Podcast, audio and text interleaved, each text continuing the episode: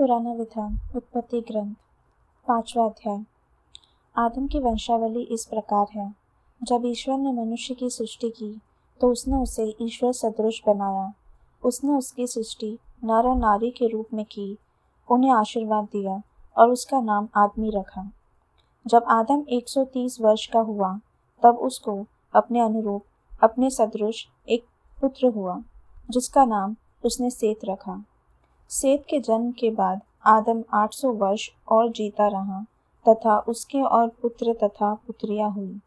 इस प्रकार आदम कुल मिलाकर 930 वर्ष जीवित रहने के बाद मरा।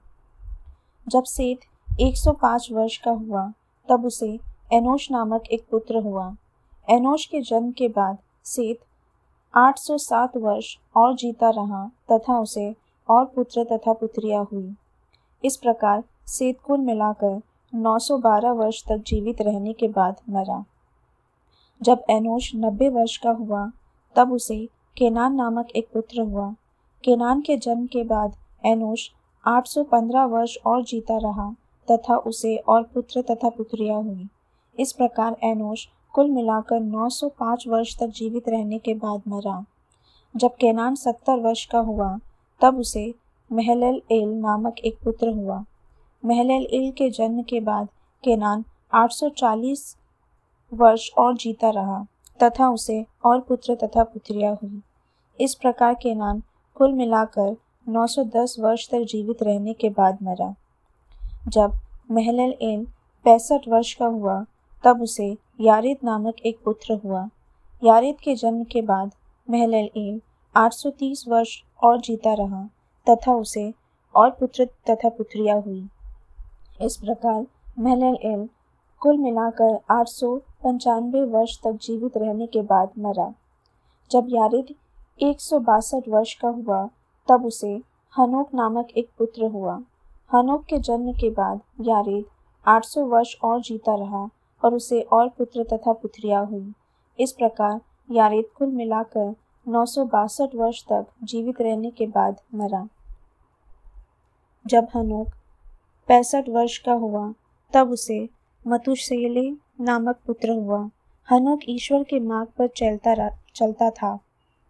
मतुशेले के जन्म के बाद वह तीन सौ वर्ष और जीता रहा तथा उसे और पुत्र तथा पुत्रियाँ हुई।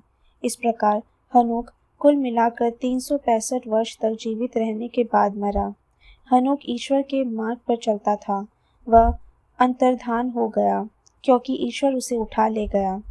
जब मतुशेले एक वर्ष का हुआ, तब उसे लमेक नामक पुत्र हुआ। लमेक के जन्म के बाद मतुशेला सात वर्ष और जीता रहा तथा उसे और पुत्र तथा पुत्रियाँ हुई।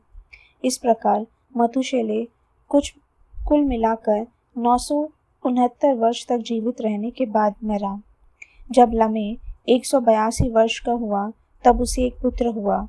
उसने उसका नाम नूह रखा। क्योंकि उसने कहा, प्रभु द्वारा अभिशप्त इस भूमि पर कठिन परिश्रम करने में हमें जो कष्ट होता है, उसका बोझ वह हल्का करेगा।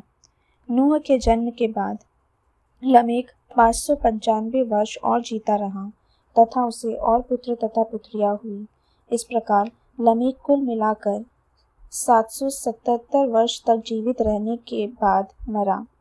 जब नूह पाँच सौ वर्ष का हुआ तब उसे सेन हाम और याफेत नामक तीन पुत्र हुए।